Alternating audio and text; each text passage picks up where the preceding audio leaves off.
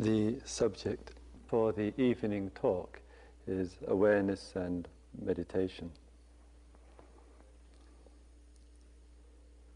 In the talk yesterday uh, evening, um, Jose re- referred uh, briefly to the important heart of the teachings, which focus and center around the Four Noble Truths.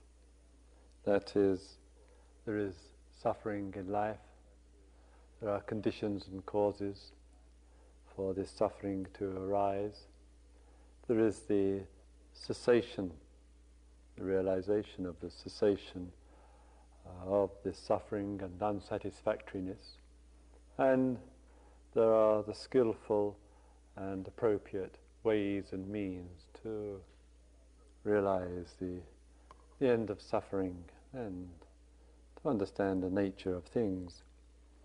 And this fourth of the Four Noble Truths is generally conceived of as the path or as the way.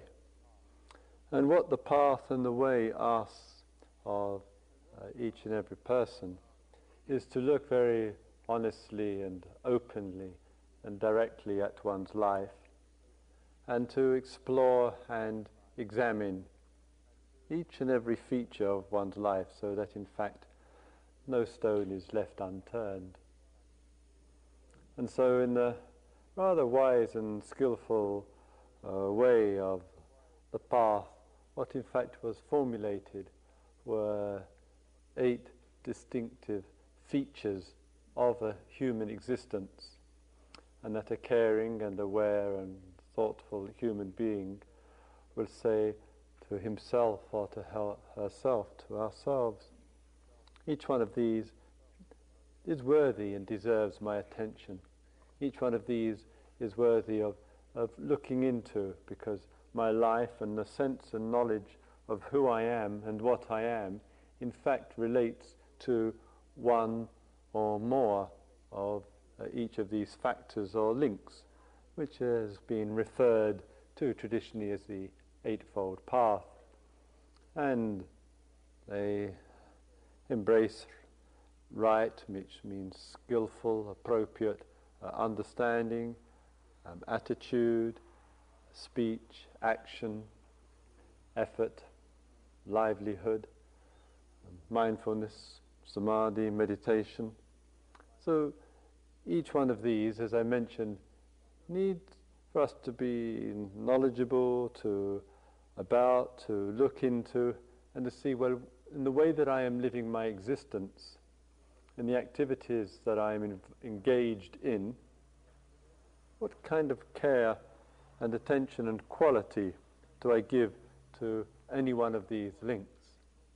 And sometimes in that exploration, in that reflection upon our life and the way that we are living, we may see that one or more needs attending to, needs looking at with more care instead of being neglected or overlooked.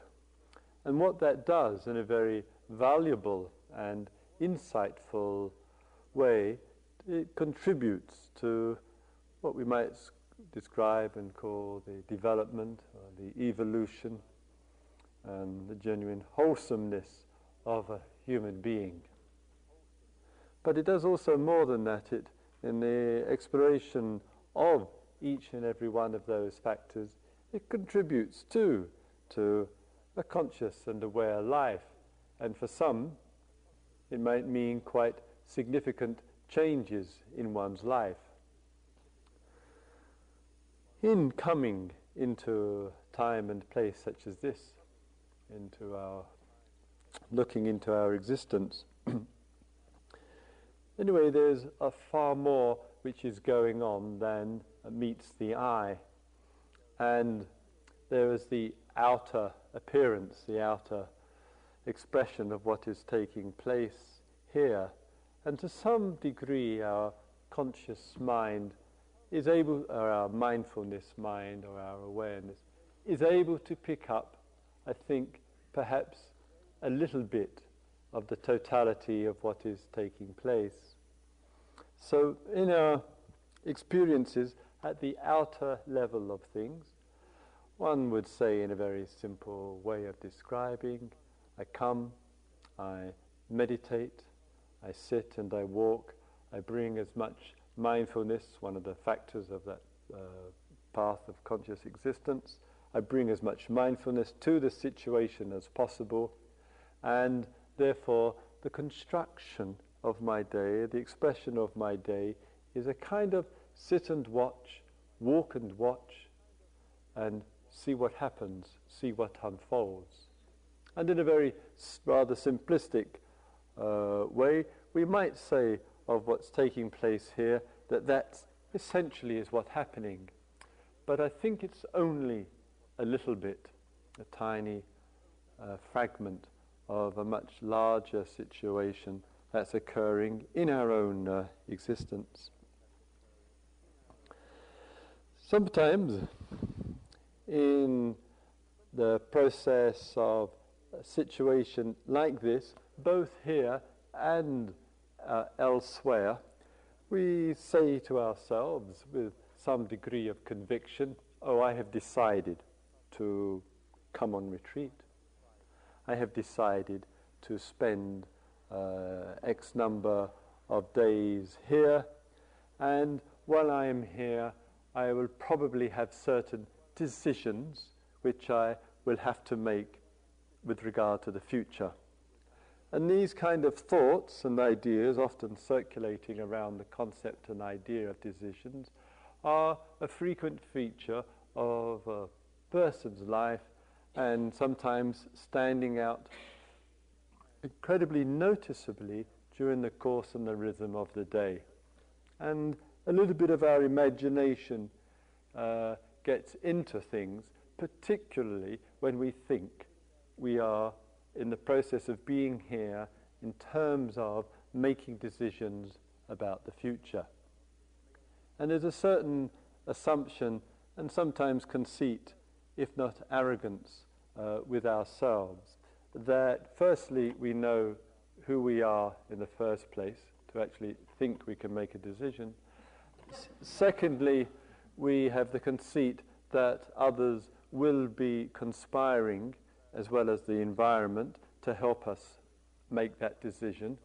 And finally, we think that once we have made that decision, things will be better than before the decision was made.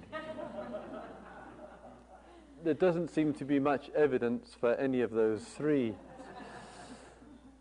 And so sometimes one looks and at the preoccupation in life with decisions and that close affinity which goes with it, which has been a buzzword in our culture for quite some years of, of choice.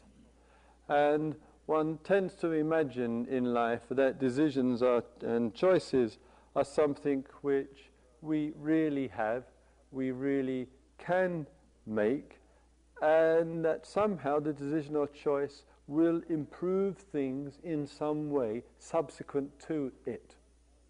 And there is a definite notion in our mind and a, a quite a strong belief around the idea of choice of a before and after, going from worse to better. And this feeds into the notion of choice and feeds into the idea that we have that in change it somehow means improvement. Otherwise, why would one want to make a change? So this question of having to make and being involved in the making of choices gains quite some degree of substance for us. And we, th- and we think, if I don't make any choice choices, if I don't make these major or minor decisions in my life, then I'm just being determined by events. I'm just being swept along, or I'm going to end up with that dreadful uh, New Age ideology of going with the flow. And so sometimes there is a fear or anxiety either in one of making a decision, making choices and believing in them, or the other, which is I'll just be swept along by the force of my karma, by the conditioning which um, influences me, and I'll just be pushed and pulled that way. And I just wonder sometimes, in when we do stop and we do address our existence, which way, or which extreme, we might say, do we notice uh, notice with ourselves uh, leaning?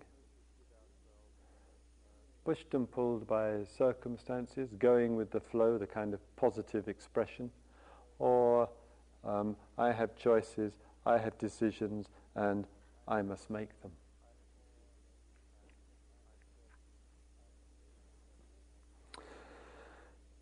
In our relationship to awareness and meditation and awareness and the path, one might say that a feature of the teachings is, of course, to nourish and to cultivate and to encourage and endorse people's wish and exploration of the spiritual life, that a person, so to speak, using the metaphor of the path, steps on the path and walks the path of the spiritual life. And I'm sure you would agree how dramatically, dramatically a different world it would be if people said, let me look at my livelihood, let me look at what I'm making an effort about, let me look at the my quality of my awareness and mindfulness in life, let me look at the ways that I communicate and what I speak about, let me look at my understanding of things, let me look at my activities and the uh, responsibilities and duties. That if a human being, individually and collectively, if we examine these, we would say, what an extraordinary different world it would be to live in. So there's an encouragement to get on the path. And a number of you here, and as well as elsewhere, both in the short and in the long term, have a very strong and dedicated commitment to being on the spiritual path. But what can happen, and does happen, uh, in and in relationship and with regard to these teachings, that though the teachings endorse and say again and again to explore the path and to be on the spiritual path, but the teachings also insist and remind us to get off it. The teachings are not just concerned with the three noble truths, that the path is there to end it. It's not there for self-continuity. It's not there for self-perpetuation. It's there for a purpose. And the essential purpose of getting on the path is getting off it as quickly as possible. And sometimes there is a, a fear or a worry or anxiety that getting off the path will be somehow backsliding all the way downhill into some hellish way of existence, or to um, the old banal life that one had known once before. So being on the spiritual path and the challenge and the exploration of it is not, not to be conceived of as the end in itself.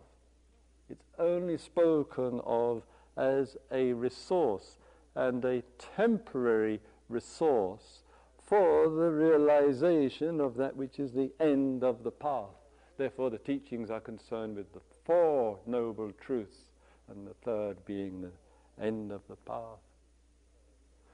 And then one might say, in that, in the realization and discovery of the end of the path, what is that way, that person's way of being in the world, and the person's way of being in the world is distinctly similar, of course it has to be, to a person who's walking the path, in which there are the cares and concerns for awarenesses in life, for wisdom in life, for kindness and gratitude in life, for treating others as one wishes to be treated in life, for uh, a way in which uh, egotism is not the center of life stage, it's a peripheral event. So when we speak of realization or the cessation of the path, the way that it manifests itself is in the expression of the path. And thus it's called the noble path. It's a path for, of nobility, the path of a noble life, of a, a noble existence. So one can't distinguish easily between one who is walking in a path and fully committed to, from one who knows the end of the path. Its manifestation is remarkably similar. But one must know, is one on the path? Or has one seen, knows the end of this path?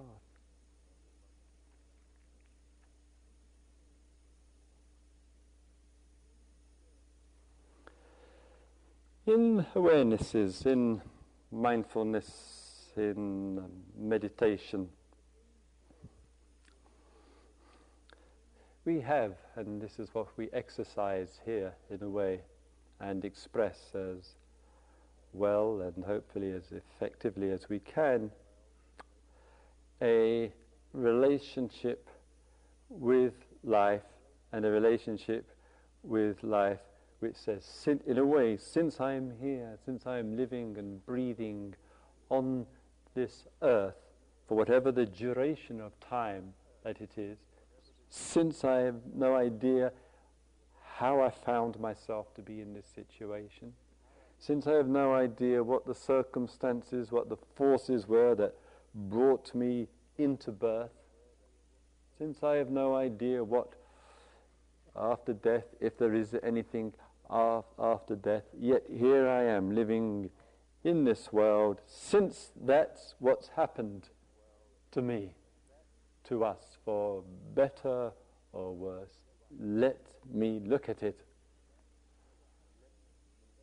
What on earth would one want to find oneself in a situation like this, which we call being human, being alive, and to live in such a way that we take it for granted? So all the reminders of the teachings of the path are such, they say, don't take any of this for granted. Thus, bring all of the attention to what is taking place, because its existence itself, and what is this thing of, of living on this earth? How is it that this is happening? What what what brought what brought it about? What is this an extraordinary thing in this incredible universe, that there are sentient creatures who are in this there situation, human life, which can be aware of itself, know itself, feel itself, know others, sense others. Extraordinary situation that can bring about change, that can realize things, that can discover that life can know itself.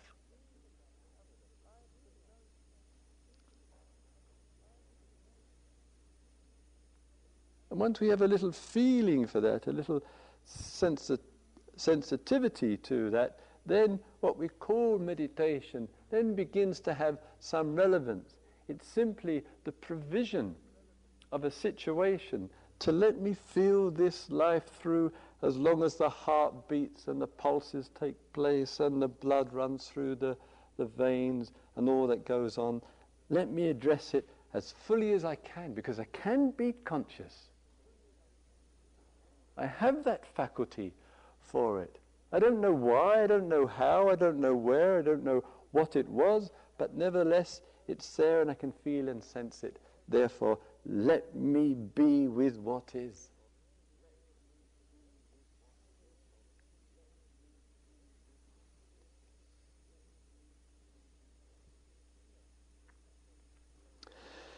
In that, we, sp- we speak of uh, awareness and meditation. Our meditations, our awarenesses, for the most part, though there has been some expansion, of course, during the days, in a way, only reminds us to take a second and third look at that which we have been looking at, and that's all we, in fact, we can look at every day of our life. One can't introduce something new into meditation. That's all that actually can be said to you and to uh, myself in the instructions or whatever, is to look at that which one has looked at countless numbers of times in the duration of one's existence. One's noticed countless numbers of times in one's existence oneself breathing. Sometimes uh, noticed it when one is uh, running and it's heavy breathing. One notices it when one's sad and uh, and it's laboured breathing. One notices it when one feels light or joyful or whatever. Countless times in one's life, every day, many hours of the day, one has noticed the posture that one is in, the sensations that are emerging out of bodily life. There's nothing new. Countless numbers of times one has noticed the thoughts which are running through one's mind, the kind of mood that one is, the kind of feelings and emotions that are coming. Countless numbers of times we have heard, of course, the sounds of the day, the sights. We have noticed ourselves walking and sitting and eating, et cetera. So in a way, nothing actually new is being offered or suggested or said. Yet we're speaking of awareness, we're speaking of meditation, and we're saying this which is so familiar to us and so much our everyday, perhaps has never really been given the attention it deserves. It never really, we've never really allowed ourselves and given ourselves the fullness opportunity to really give existence the real attention that it's, that is its right, because we are here and we can't fathom out how we found ourselves here. And perhaps we might discover something if, for once in our life, we say, what I see, let me see. What I hear, let me hear. What I breathe, let me breathe. What I experience with body, let me experience. What I experience with mind and feelings and thoughts and states of mind. Let me really know what this is. Not go along with a lot of half-baked ideas about the way things are, half-baked opinions, and just be chucking them out to ourselves and other people as though we knew what we were talking about. Let's not deceive ourselves that, that language can really come to terms with what is.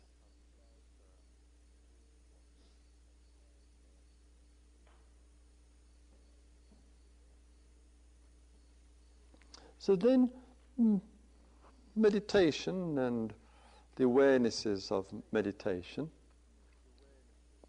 and all that goes with that, as we have been speaking about and exploring in our days together, I think has the potential and the possibility there for a kind of receptivity which says, perhaps the way that I have been experiencing and giving attention to, perhaps somehow I don't see clearly enough because I don't give a, enough care to what I see.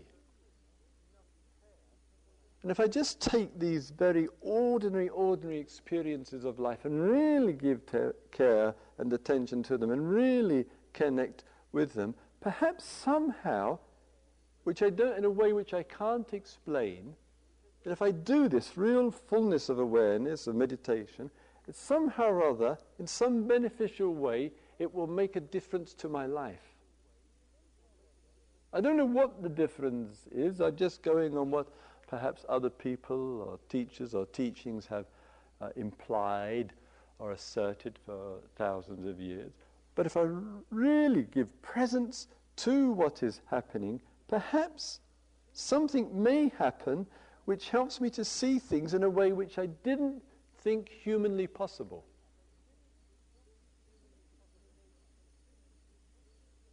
That doesn't seem to fit with my references, my um, imagination, my ideas, yet somehow intrinsically feels beneficial.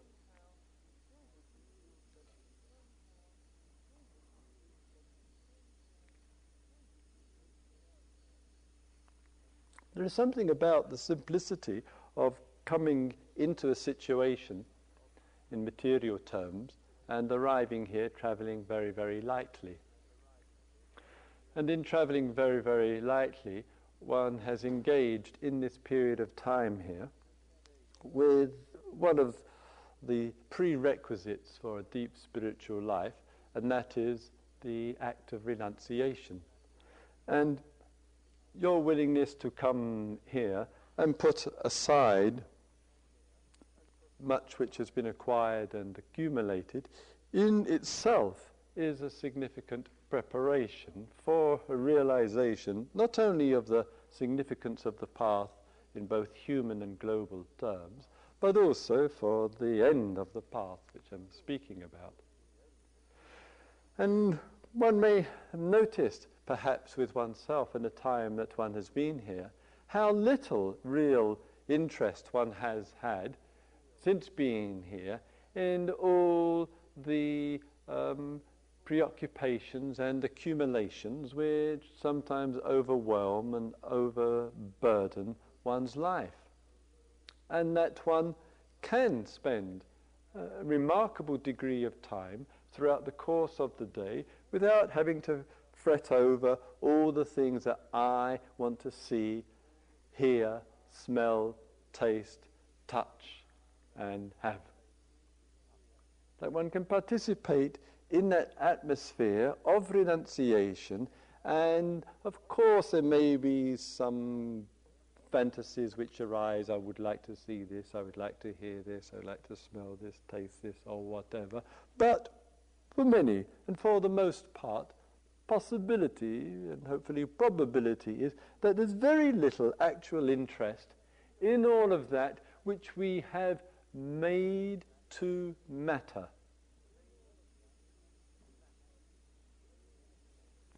And one begins to get a sense and a feeling that a life of simplicity and a life of doing without, a life of re- ren- renunciation, which we hear of, which we are uh, hopefully inspired by those who live that in a very tangible uh, form, such as monks and nuns, that in fact it doesn't have to be so far away from us, because we're actually experiencing it in the context of this situation, of the significance of doing without. So each moment of being with the breathing, each moment of awareness of the meditation process, is not only for the significance of the event itself, it's also for the significance of what's not present through the act of being with the most ordinary, called breathing, called bodily life, called walking on the earth. It reveals the act of renunciation. It shows the human capac- capacity to, to know that which is not having. Not only not having, not having, and, as beautifully, not missing. Not missing. So this not having and not missing, in the way of awareness and meditation, I regard as an important feature of the whole experience of here, so that we let that sense and that gratitude, in fact, and appreciation of not having and not missing really run well and deep inside our being, because that experience has long-term consequences, not only for you, but the whole of this earth. Can I love this sense and be grateful for this sense of not having and not being and not wanting and not running after and not pursuing and not needing? And so sometimes in the flow and the course of, of the meditation, sometimes it just strikes us, my goodness, I'm just sit, sitting here, I don't have all the usual peripherals around me, and I'm feeling okay, I'm feeling content, and yet there's nothing around me which I am involved in. And say, could this be some whisper of something profound and deep in life? Could this simple act of just sitting and breathing and not having actually be telling us something which we need to know so well we cannot forget? So well we cannot forget it any more than we can forget that the hand is on the end of our arm.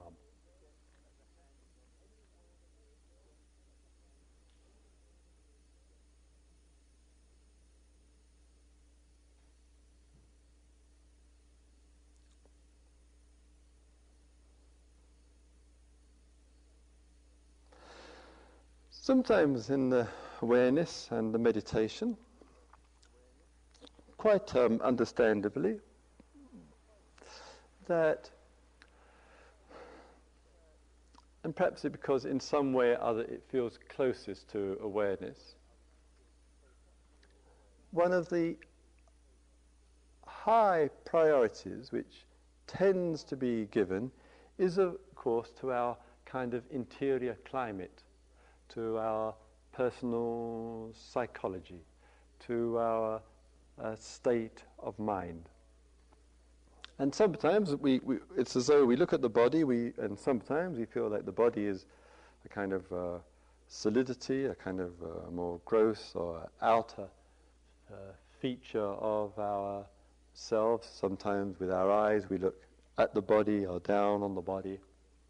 And then we, it seems sometimes we get a bit more refined, as it were, a little bit more interior, so to speak. And then we say, there is my uh, inner life, my interior life, my personality, the idea of, of who I am. And with all of that, both uh, with body and certainly with the interior, feelings, emotions, states of mind, the personality structure, we look at all that, we become aware of that, we can talk well or adequately about what we are experiencing, and all that personality uh, unfoldment is such that because it seems so close, it seems to be the most pressing priority, that we often think and imagine that when we come into uh, these kind of settings and other similar ones, the main thing that we are really doing is the wish to put our, um, to free ourselves from addictions and obsessions, to uh, end any fears and confusions, to discover and find more uh, happiness, to gain greater depths of um, meditation, and the whole general mood of things, so to speak, seems to often involve around the state of mind. That, that what's happening in terms of around us, in terms of our physical, really, it matters, it matters in so much as it affects me. So when I think of meditation, whoever the I is, when I think of awareness and meditation, that what I use as the criteria, easily, if not naturally enough, is what is my state of mind? This becomes the central area. It's what people will talk about most, or body and the relationship of the state of mind to the body. It's what the major reference is. It's the way that we describe and talk from a standpoint of experience. And all of that usefully, not ultimately, but just conventionally, seems very important. We don't want to hear metaphysics. We don't want to hear abstract ideas or whatever. We want to hear what's happening with our experience, what's going on inside our personality, so to speak.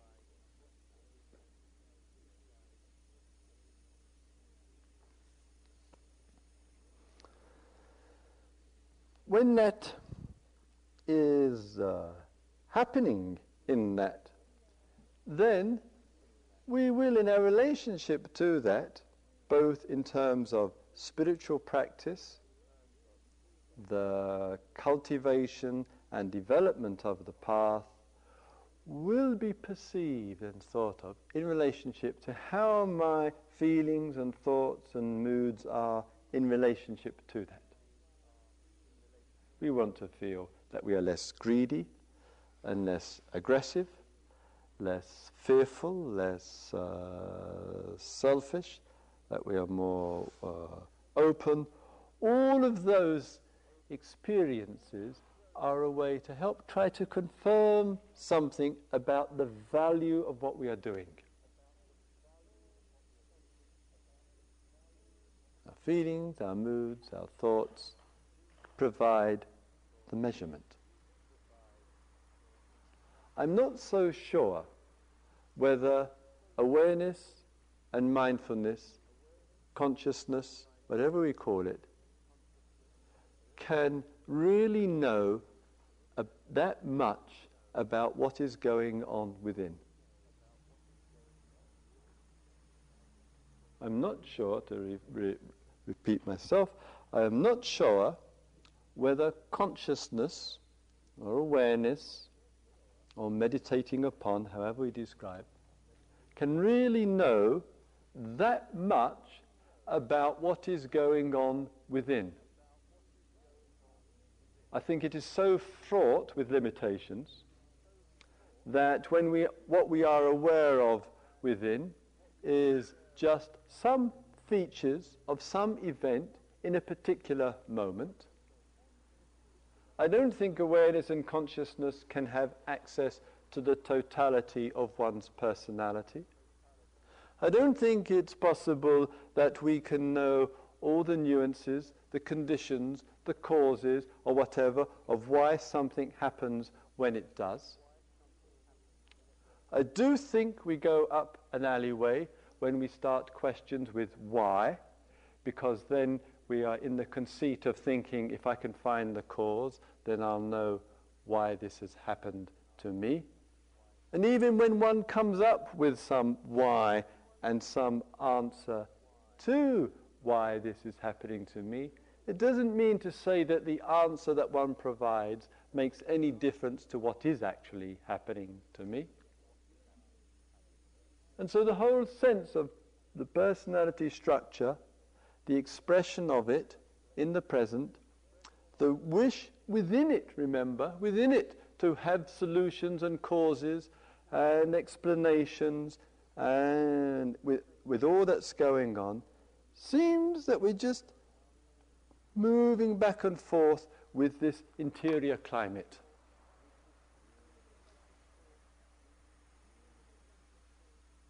And so sometimes we've wondered, why is it with all the observation of myself, all the ways which are available for me to observe uh, my, myself, and all the skills and resources which are available within myself and outside of myself, personality life seems to go along in its own sweet or unsweet way. And in all of that, I'm still making that the center of the life stage. And I still imagine, more importantly, still imagine that somehow I can get it right. Or others can get it right for me. Or that between the two of us we'll get it right. And I look around and I say to myself, but nobody else seems to have done it. Nobody seems to have got it right for somebody else, for their personality or whatever. He or she or they don't seem to have got it right for themselves. Those who've been working together don't seem to have got it right. And that despite all of that in the working on the personality and all that goes with it, it seems like the choice and the decision making hasn't, and all the techniques and method hasn't actually done it.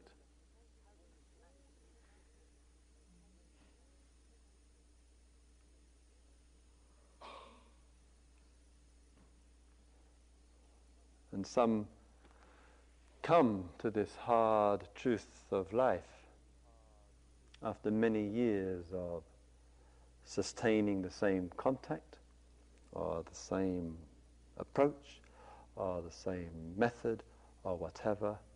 And somehow it's as though we have restricted and defined, despite all of our language of openness and expansiveness and acceptance and all, all of that, that we have actually confined and defined the, what is by the state of the personality in the moment.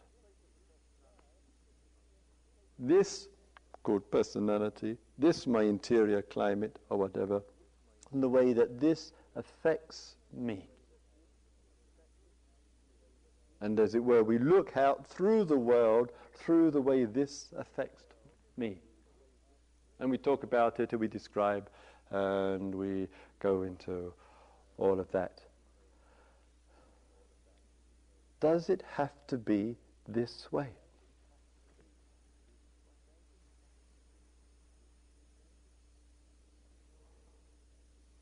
Do we just have to dwell in a way in which the reference point is constantly of the, of the mind?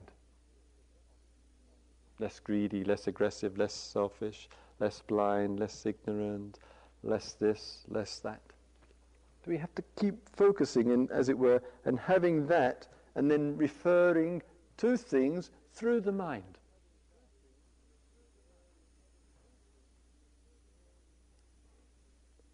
What if we don't? What if we say to ourselves, no matter what we do with our life or what we do with other lives for that matter, what do we say to ourselves? I'm not going to use the mind as any kind of reference. I'm not going to c- take the personality and the mood and the feeling and the intimations and the thoughts and the descriptions and the whole package that goes with it called the interior climate. I'm not going to take that as any kind of reference for anything. Not as a reference for myself. Simply it's just one of the objects manifesting in this world called personality. Not as a reference for anybody else. I'm not going to look through that prism. Then what?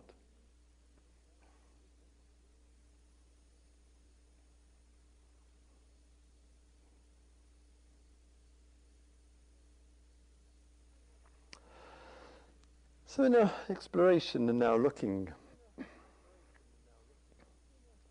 including each of the valuable and useful factors of the Eightfold Path, the value and usefulness is vitally concerned with the condition of mind. What else could it be concerned with? How one is feeling, how one is experiencing, where in our life is the uh, sensitivities, the the care, the concern, the reverence, the respect, the the heartfulness, the gratitude, the compassion. And we, and we say and nourish and develop and cultivate and, and explore ways to bring these out, and the understandings which comes with bringing all of this out, that this is an in, intelligent life. This is an intelligent person, an intelligent heart, an intelligent mind. And as commendable and as beautiful as it is to witness that in any uh, human being, yet in all of that, all of its reference, all of its application, all of its expression, if it has any validity, the only way it can have validity is coming through heart and mind. Not only has validity in heart and mind the path, it's related exclusively and fully and totally to that.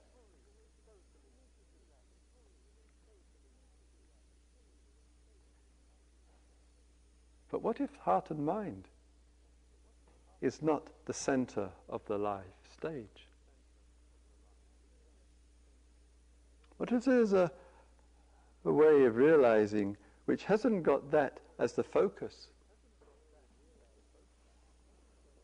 Yet no suppression, no denial, no retreating, no detaching, no avoiding, no uh, uh, confusion um, in that way. Certainly no fear nor anxiety of uh, mind and its mood and its movement and its and its state in the in the presence of things, but not the reference.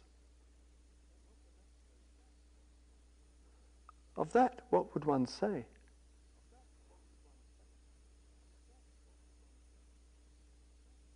What would one say of this being, of this presence of things?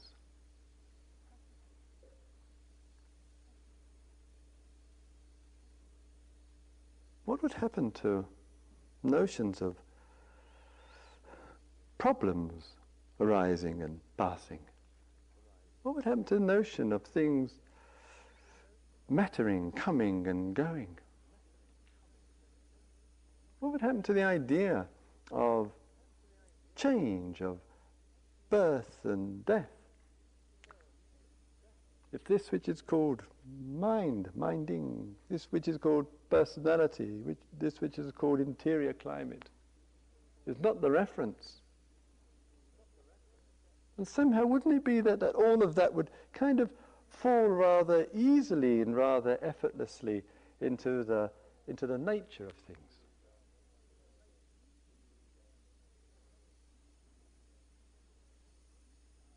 And one wouldn't even be thinking, I am living my life.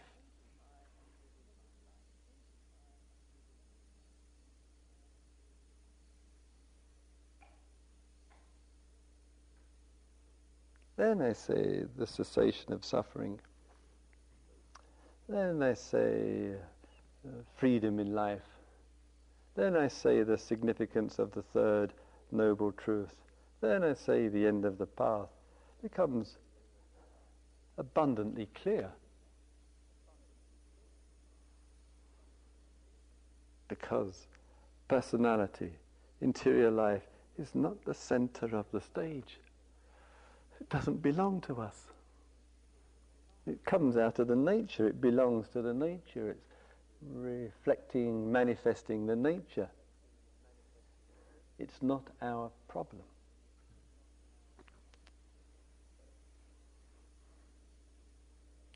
And I say these things which I speak about is uh, simple.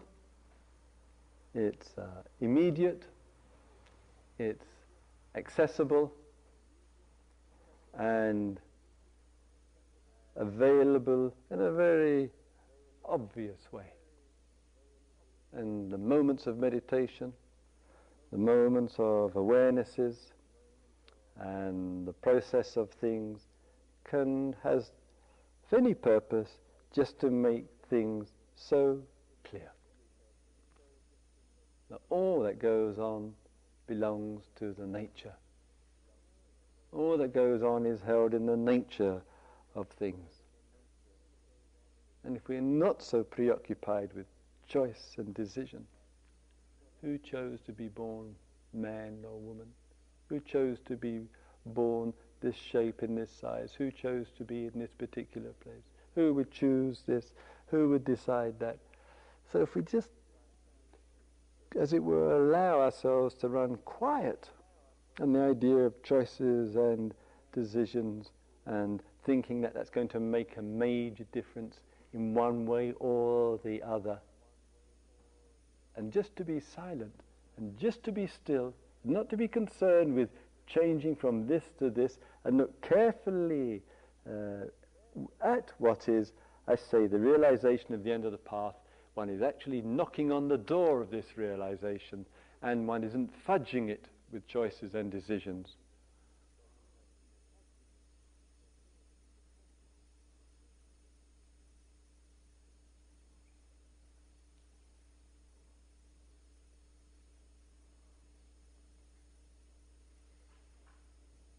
So let the silence do it all for us, and the stillness of things do it all for us. May all beings live in peace.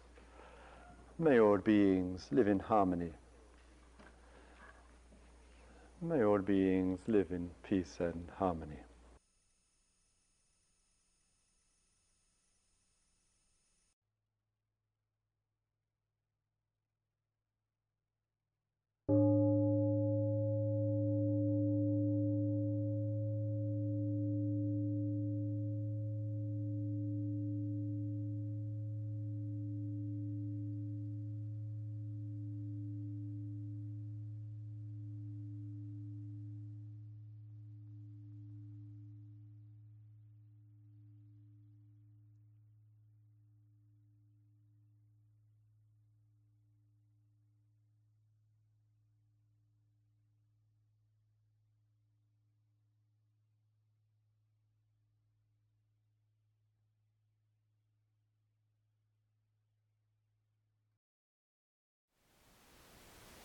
Thank you for listening.